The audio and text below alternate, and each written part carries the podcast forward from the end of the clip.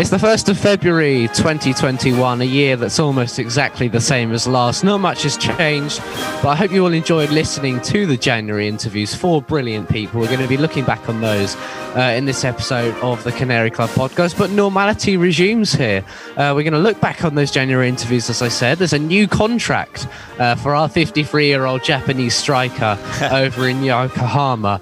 Uh, and then we're talking Euro 2020 or Euro 2021. What, what are they calling it now? I'm not sure. Canaries worldwide.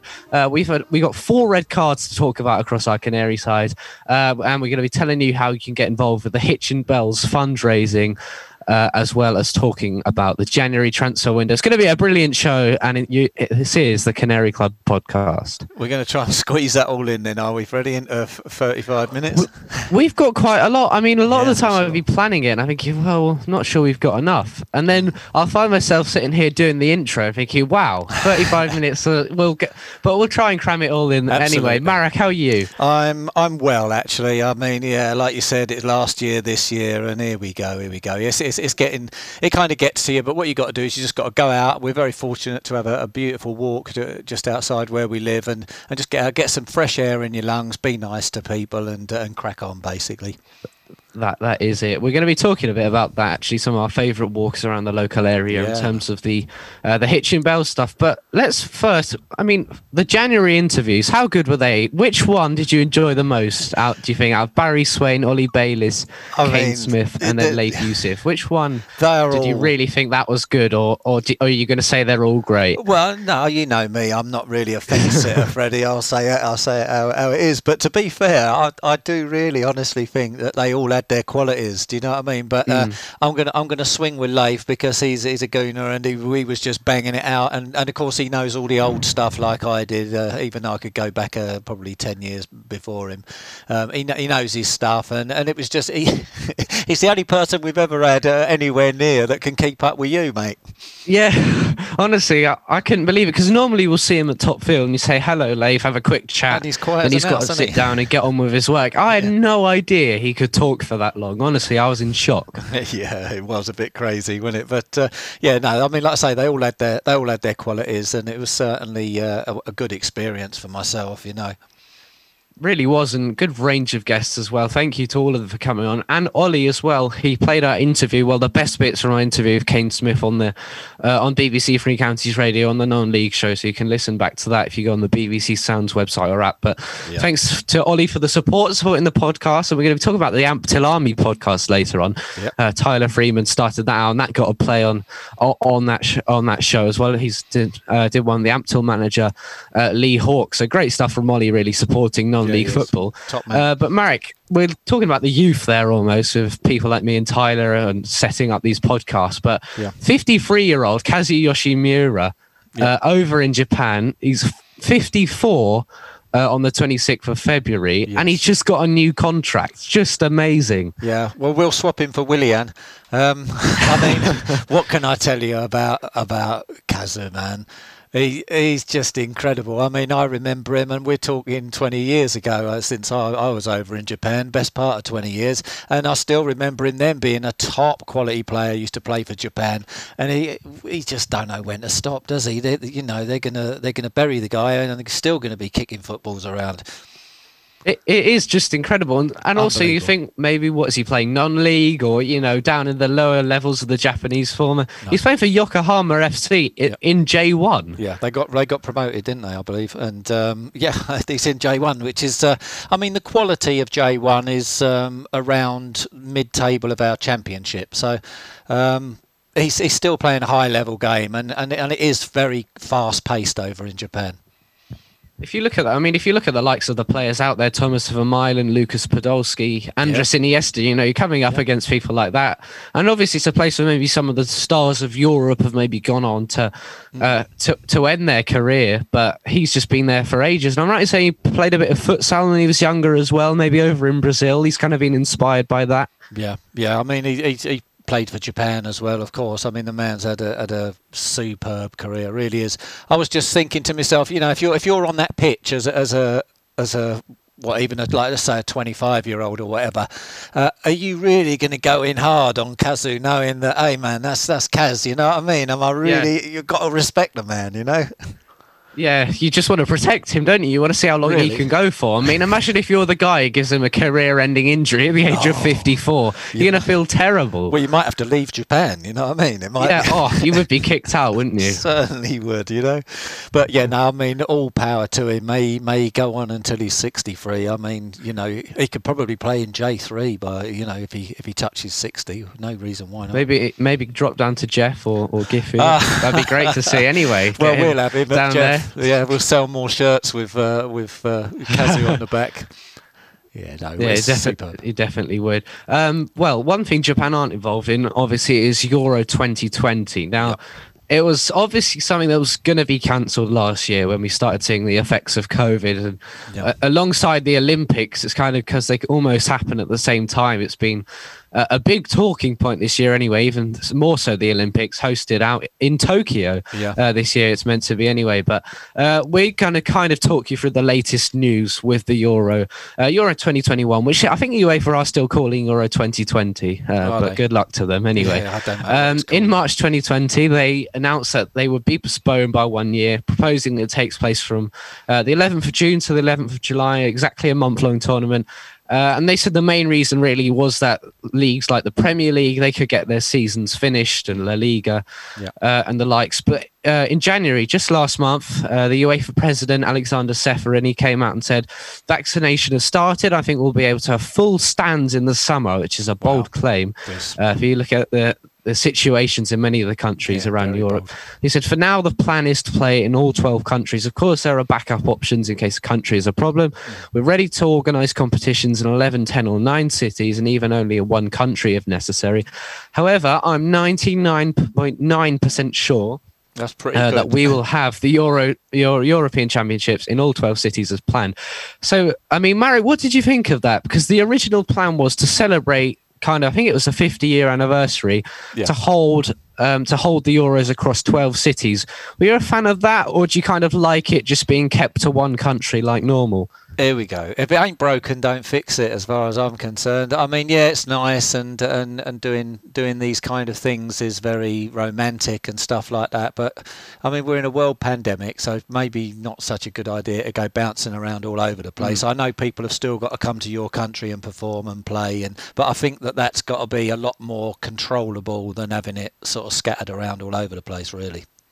Yeah, I mean, obviously, they at the time there was no such thing as COVID, and they planned this a few sure. years ago. But now it almost just looks like a ludicrous idea. Yeah, I mean, if we were in a pandemic while they were thinking this up, they would be saying, "No way, uh, no way are we doing this." But mm. I mean, there were concerns raised because you go into countries such as Azerbaijan who aren't even playing in the tournament. So you can have two yeah. sides. I mean, possibly like I think Wales are playing Finland or something in Azerbaijan. And I mean, if you think of the amount of flights and money spent to go out there from countries nowhere near, I mean, you've got to feel for the fans a bit. It doesn't really seem like the fans are put at the centre of concern, which may be something we've seen more frequently. Yeah, I was going to say that's things such as UEFA. Mm. Yeah, I yeah, I just, it's it's just a bad idea, isn't it? Now, I mean, even more so now. You know, I mean, Wales and Finland played in Azerbaijan.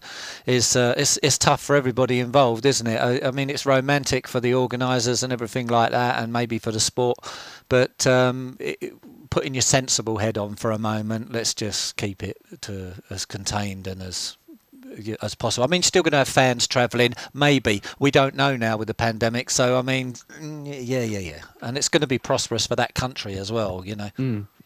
Yeah, I mean, Azerbaijan hosted the 2019 Europa League final, uh, and there weren't too many English fans that really travelled out there. I mean, no. I think people were breaking down the cost of food and hotel. It's some ridiculous money yeah. anyway. And then Arsenal lost 4 1, but we won't talk too much about that. Right. Um, but the Daily Mail, they recently reported that UEFA are planning now uh, to stage the event in just four countries, which still is obviously more than usual uh, if their preferred model is impractical. And that would be really due to travel restrictions which, yeah. as we know, could change right up to June and July. Mm, uh, countries are very flexible with this kind of thing.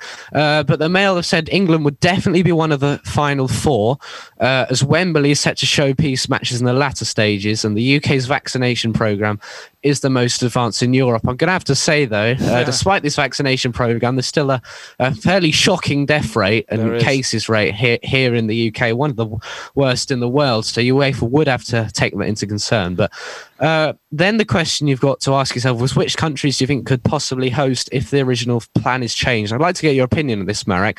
Yeah. Uh, so Russia seems to be the favourite because uh, obviously they've recently hosted the 2018 World Cup. Yeah.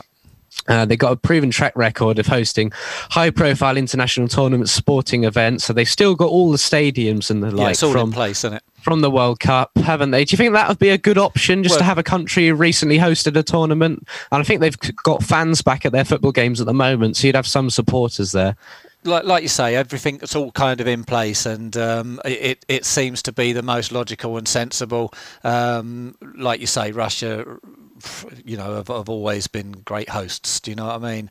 Um, there were a lot of concerns around the World Cup, yeah. weren't there, as well, with maybe the safety of fans, but it all went really smoothly as well. People were very impressed. Yeah, there's always going to be a little bit of uh, a little bit of oh, it's it's in Russia or oh, it's over there and here and there. And in most of, I mean, I'm, I haven't travelled completely the world, but in most of the countries that I've travelled, and some of them a bit sort of oh, I wouldn't go there. Um, it's been wonderful. The hospitality and the people have been absolutely superb and top class. And, yeah, and Russia's definitely the some. The people in Russia, there were a lot of you know glowing stories about some of the hospitality, definitely. Yeah, but no. So I, uh, I think um, I think Russia would be definitely a good starting point. If you're going to go with the four countries, which I think is a bad idea for a start, but uh, especially England being one of them. I mean, dr- lorry drivers won't even come up, come across France into England. They're going, "What was that to England?" No, no, thanks. I don't want that one. Um, yeah. So you know, if it is, keep them keep them in close link to each other. You know, so there's not that much travelling around. You can literally go border hop in, maybe. I mean, that's the thing with Russia. I mean, the, the Mail mentioned how England's had a great vaccination program. So Russia started before any other country, yeah. um, and they've been getting that out. And I remember when the Champions League group stage were on, there were fans at Krasnodar uh, so they're watching. I remember that they had Chelsea, loads of fans in that game. Yeah. Uh, so it seems like they would be well set. And uh, it's such a big country, you can all kind of keep it in one country and almost be like having it across four countries, but without the yeah, without the concerns. We mentioned Azerbaijan hosting the uh, the Europa League final. Yeah. Maybe financially they might be saying, "Look, FIFA, you know, done you a few favors here, done us a few favors." Uh, sorry, UEFA, uh, obviously hosting that Europa League final. They are they are good mates, Azerbaijan and UEFA However, there is this ongoing conflict uh, with Armenia. Uh-huh. I think there are even issues with. I remember Mkhitaryan is from from Armenia. There are issues with him getting to the Europa That's League right. final yeah. in Azerbaijan. So stuff like that isn't going to be a good look, really. I mentioned England. The Daily Mail reporting it would probably be one of the final four. Uh, that England uh, Wembley is going to host all three of England's group games, uh, a round of 16, both semi-finals and the final of the tournament. Uh, so they would obviously have to have a bit of a push to get it at Wembley. That's where they'd want the final to be. Um, they're also considering Poland and Germany. Plenty of lovely stadiums around those two countries. I'd sure. love to go and go and visit Germany when this pandemic eases up. Yeah, I've done I've done Germany. I've been to Berlin, and uh, of course in the in the nineties with the Cosmics, we we toured around Germany, um, more West Coast and and stuff like that. Yeah. But I mean, of course, being being a, a second gen Pole, of course, I'd love to see it in Poland. Yeah, it would be great. You could have the you could have them almost across the two countries uh, yeah. as well. Not sure what the COVID situations are like, but what do you think's the best idea then, Marek? Would you go doing it in Russia? Yeah, I think it's it's all in place, and for me, for me, Russia's got to be top of the pile if they're willing to host it and uh, and crack on. They've they've got their they've got this like you say, got the stadiums in place. They've all got the protocols of people travelling there and stuff. They've just done it all, you know. So they're, they're, they're everything's in place. It seems logical, um, especially under current situation. And you feel that would be able to be nice and strict, kind of if you're going to have to put the players into biosecure bubbles or anything with yeah. the fans. You know, you could get the army in or anything like that if they if they really are concerned about safety. But yeah, maybe Russia. But keep, you know, watch this space, and it'd be good if we could predict something like this to, uh, to come in. But okay. Marek, before we went on air, because uh, we're going to have a look at Canaries worldwide now. Um, there's a bit of confusion around the Japanese leagues at the moment. Am I right in saying? Well, yeah. I mean, normally, um, normally the the first two go up, and then the, the there's a playoff uh, situation. Mm. So let's take J J League One and J League Two, right? So those that are going down, the two bottom ones are gone. Then the the four above them, I believe, have a playoff situation um, in which the winner of that playoff will then play against the winner of the J2 playoff. So they're two J2, the top two teams will be promoted. Then there's a playoff, and then them two teams play each other. That's mm-hmm. that. That's the system that's in place um, at the moment. I, I believe, but uh, there's been some there's been some alterations, um, and they're not doing the playoffs, and and only two teams, the top two teams and the bottom two teams, are going to be exchanging places.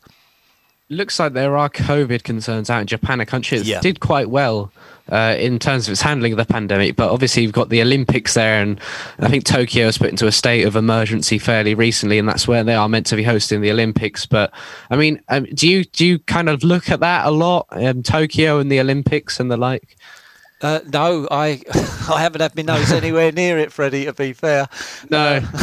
To, I mean, to be fair, we're football fans, and football at the Olympics kind of takes a bit of a a bit of a back foot. You won't really get all the top players playing, so no, I'm not yeah. too interested. I quite like the Winter Olympics, though. I'm a bit of a fan of that. Something oh, yeah. to watch anyway. But yeah, interesting. So we'll keep we'll keep an eye out uh, for for the events in Japan.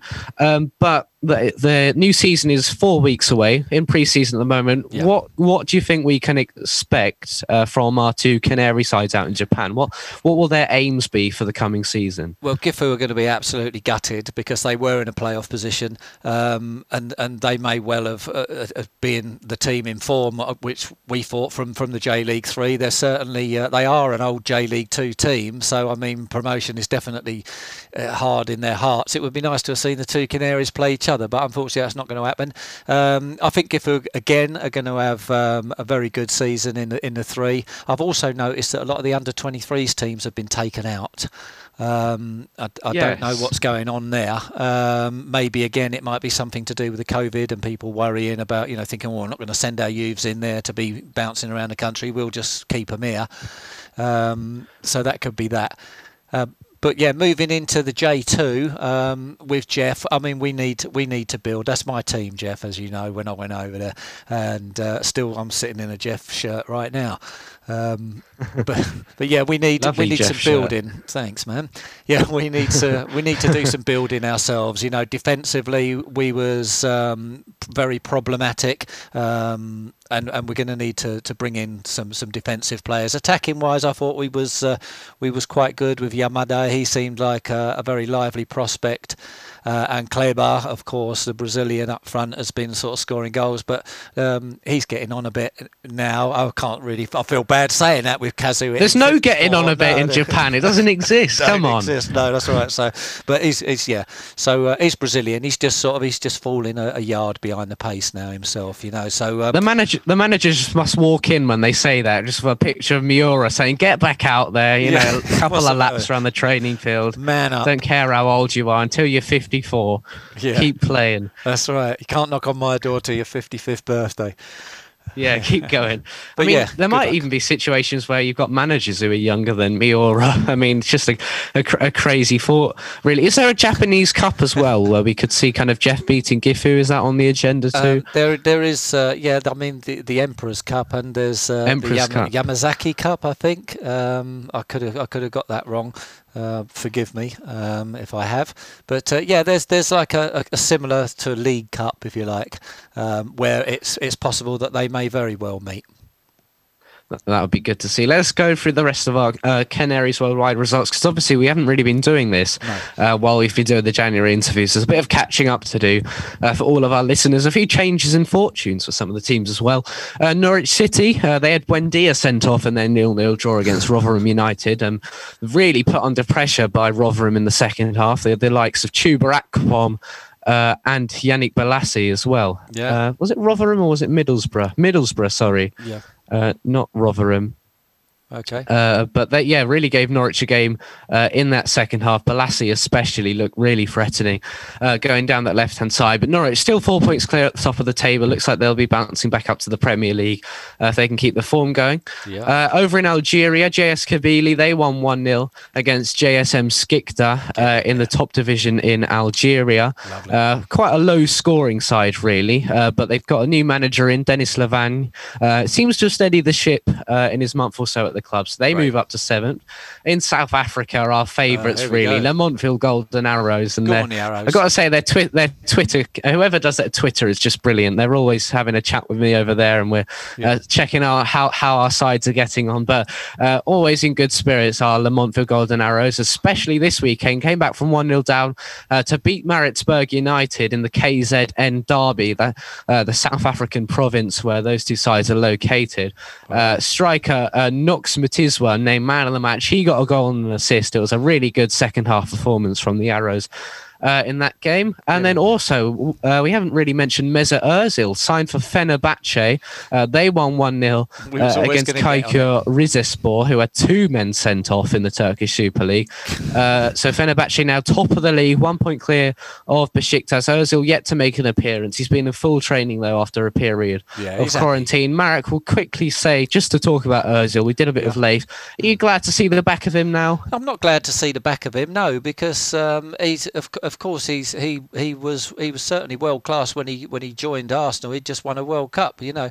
Um, I was a bit disappointed. I think is the word. Just disappointed with. Um, just what happened, all the stuff, how he was treated and snubbed out, and uh, how he just behaved himself was was unacceptable. But uh, you know, he, he he's in he's in Fenerbahce, it's his childhood club, and uh, and I wish him all the best of luck. I hope he finds that form because he's a great player to watch when he's in form yeah, make sure you listen back to our interview with Leif Yusuf to get his thoughts uh, on Ozil. Really knows his stuff, heard us Leif. I think we found ourselves agreeing with him a lot of the time as well. Yeah. Uh, talks a lot of sense about Arsenal when there are a lot of fans who kind of go the other way and don't really. But uh, in Spain, uh, the second division there, La Liga Smart Bank, Mirandes, they beat Las Palmas uh, 2 0. The Canaries from the Canary Islands, so Mirandes leapfrog them into eighth.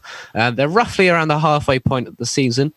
Um, Belgium, great win. St. Troidens, they beat Cercle Bruges uh, 3 0 in the Belgian Pro League. It was an awful start to the season, as you'll remember correctly, uh, for St. Troidens, but they're up to 14th now.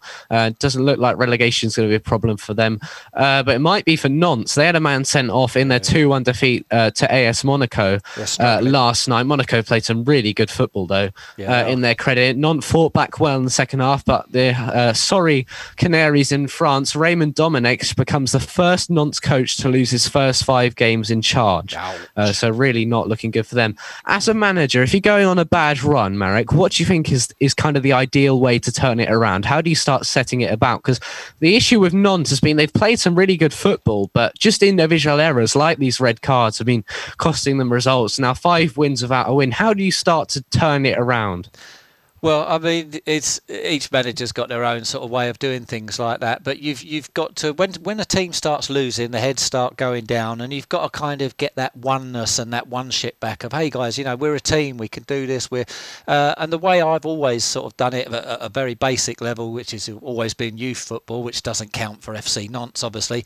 Um, but uh, I, uh, some some getting together. I used to take them out. and We used to go bowling or stuff as all as a team, yeah. and kind of you know what I mean, and, and have a day out together and some food food, a bit of pizza or something, and and just have a night together where you, you ain't got to worry about football. Whoever mentions football's got to put a pound in the jar. You know, this isn't about football. This is about uh, and, and, that kind of thing. But just just kind of getting there. You've got to get the team together. You've got to try and lift their heads. How he's going to do it.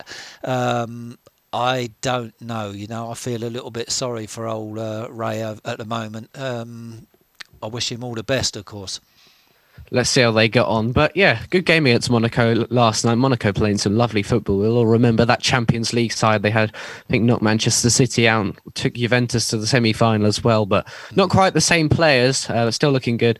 Uh, and it's pre-season in Belarus as well. Neman Grodno they had a friendly uh, this morning against one of the Minsk uh, sides, and they won three-one. In that one, missed a penalty as well. Uh, now we're going to talk about one of our local uh, girls football sides, the Hitchin Belles, doing really great stuff uh, around for the local community. Uh, I'm just going to tell you a bit about the fundraiser now. Hitchin Belles players and coaches will be running and walking uh, to raise much needed funds for Hattie's Rainbow of Hope appeal uh, from January the 18th and for four weeks onwards. I think they might even be extending that period. Yeah.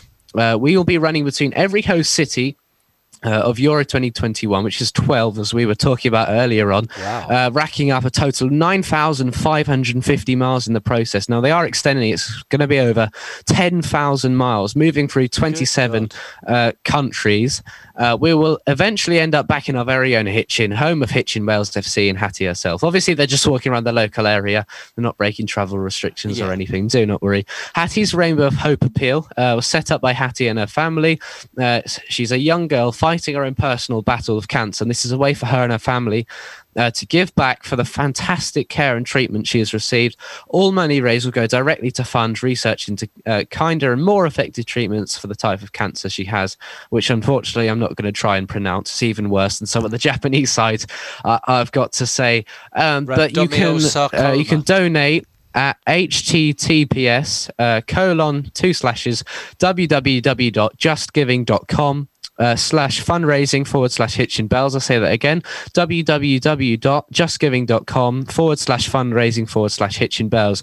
Now, Marek, I'd quite like to get some thoughts on you about some of your favorite walks around the local area, just to uh, give some of these girls and their families some inspiration. If, if maybe they feel they've done the same walk a few too many times, where would you recommend they head off to? Well, around this local area, you've got Oughton Head Common, of course, um, and that stretches all the way up to the Barton Road. Um, I wouldn't recommend walking down the Barton Road, but there's also you've also got the beginning of Barton Hills, which is also uh, the start of the Chilterns, which is which is lovely. I mean, if you can get them down Really to nice. that car park, and then of course you've got the Charlton Walk up round the back of the town centre. You cut across the, the, the main road on that bridge from the town centre, uh, and and you can go into. I mean, you've got Gosmore down there, just literally just down the road, and some beautiful countryside again, which will take you on to the the beginning of the Chilterns, and you can just walk for miles down there, and it's it's absolutely stunning country. We're we're so fortunate, aren't we?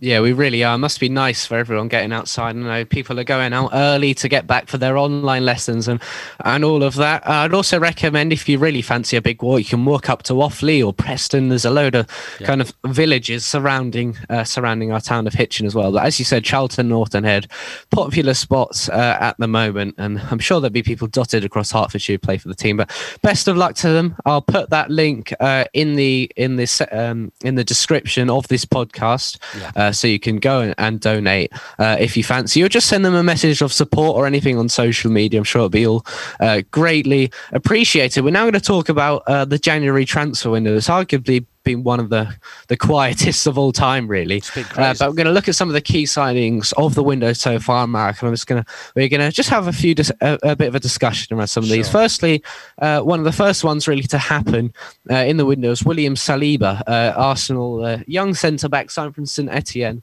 uh, a couple of years ago. Was loaned straight back to St Etienne. Uh, played a bit in pre-season and for, for the under 21s. Um, we just heard wasn't quite maybe up to standard. He's gone out to Nice. Do you think that was a, the right move for him really to go out and get some game time, you know, in his home country as well? Yeah, maybe maybe that's a good decision. I mean, Arteta knows what he's doing. He's, he's a very um, very clever guy. Um, I would have, you know, I mean, all fans are going to be going, "Oh, we need to keep Saliba, get rid of Mustafi," and and that's kind of where my thick head is at the moment as well. I mean, I think he's got a role to play at the club as a support, but like you say, get him out there, let him get some first team football experience, come back a stronger player. Yeah, I agree with you there, and that's it seems like that's what's going to be happening anyway. We hope so. Uh, Sebastian Haller never really worked out for him at No, West. Ham. Did he? It was so good uh, at Eintracht Frankfurt. Never really happened for him at West Ham. Did score a couple of nice goals. He's gone to Ajax now. Of all the signings I've picked out, is the only one who's gone for about more than two million, uh, two million pounds. Gone to Ajax for twenty point two five million. Yeah. Uh, Robert Snodgrass gone from West Ham to West Brom for an undisclosed fee. Do you think that's a good signing for Allardyce's side? Absolutely. Uh, Snod, Snodgrass will give you the work rate. He's a bit like Milner in a way, and he obviously not as. I don't put him in the same category as James Milner, um, but he's one of those players that will just give you 110%. You know what I mean? Whether you ask for it or not. Um, he, he, he's a bit of a yellow card collector.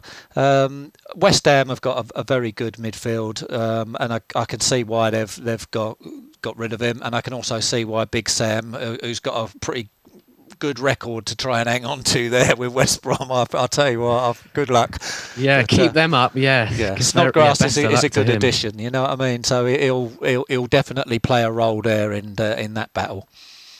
A, ma- uh, a, man leaving the club, Charlie Austin, uh, going back to the club where he really arguably found his best form uh, at Queen's Park Rangers. He was there in their 2014-15 side, which had a load of good players. I remember the likes of Rio Ferdinand yeah. Uh, playing for them. But Austin never really hit the ground running at West Brom, but he knows where the back of the net is. Yeah, he does. I think he's a bit like um, he's a bit like Mitrovic for me. He's a, he's an excellent Championship striker, but he just doesn't quite cut it in the Premiership. He, you know, he needs a little bit more time, and of course, you don't get that.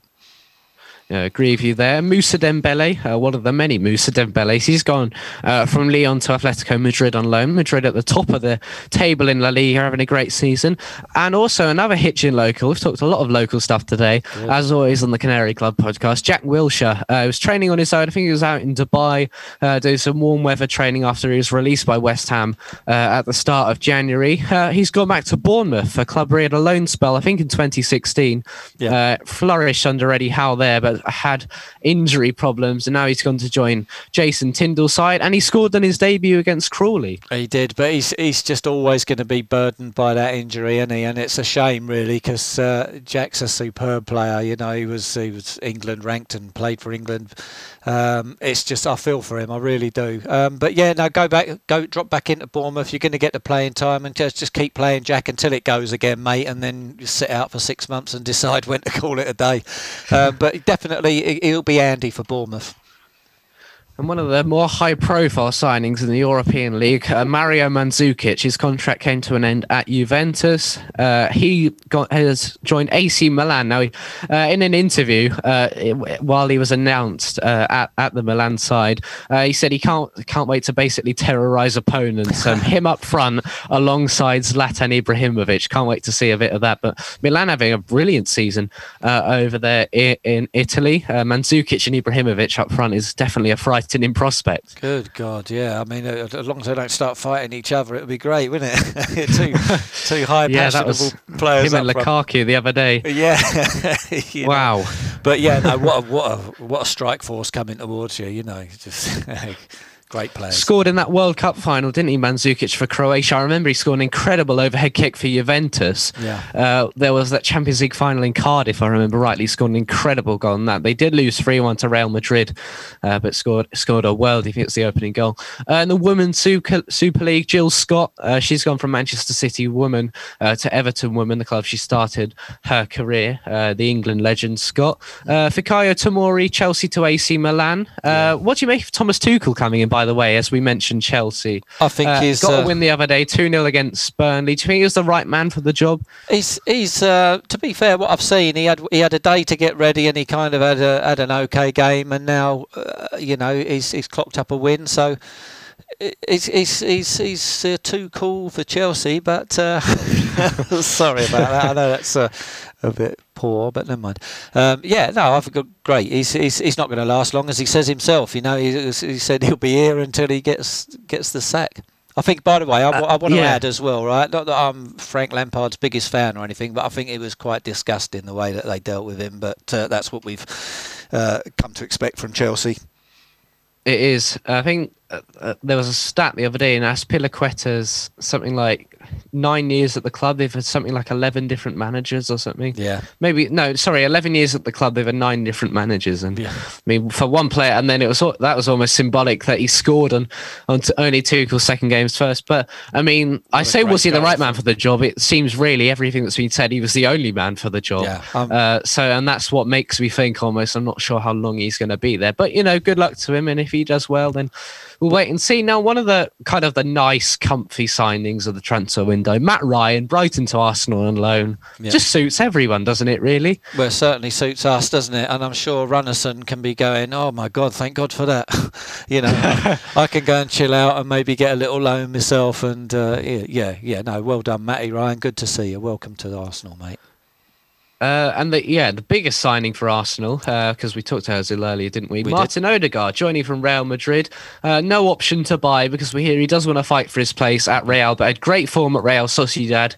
Uh, man knows how to pick a pass anyway, and it's going to be good. Just him having that competition with Emile Smith Rowe emerged as a bit of an Arsenal starlet. I mean, yeah. creativity, which we were starved of really for a while, and it seems like it's flooding back to the Emirates. There's no reason why uh, Odegaard and and Smith Rowe can't play together uh, in the same team when we really want to go and, and, and throw darts at people, you know, because, uh, yeah, like you say, the creativity of both players. But uh, it does seem that, that Odegaard has come in to, to sort of nibble away at Smith Rowe's sort of place, and it's, it might be healthy competition. But I, I kind of see that they could work together. You know what I'm saying?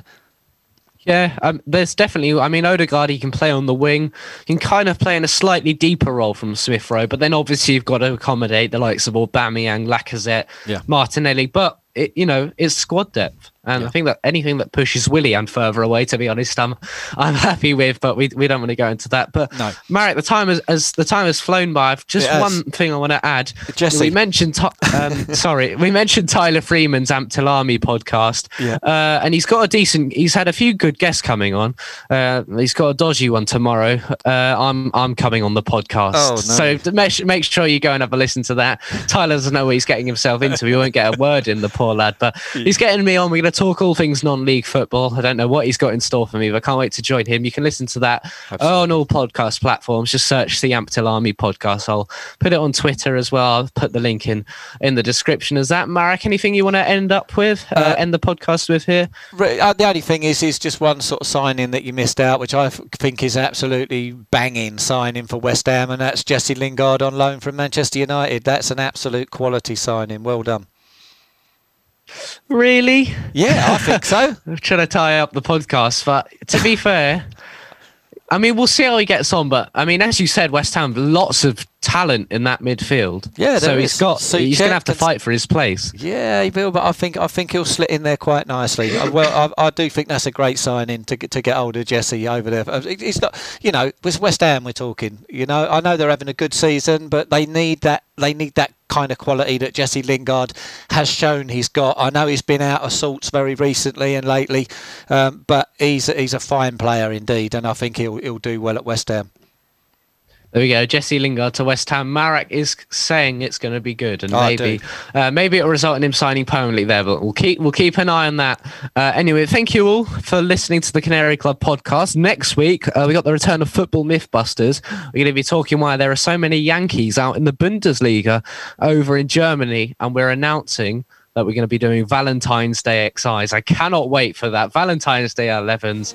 You're going to love it. Oh my god.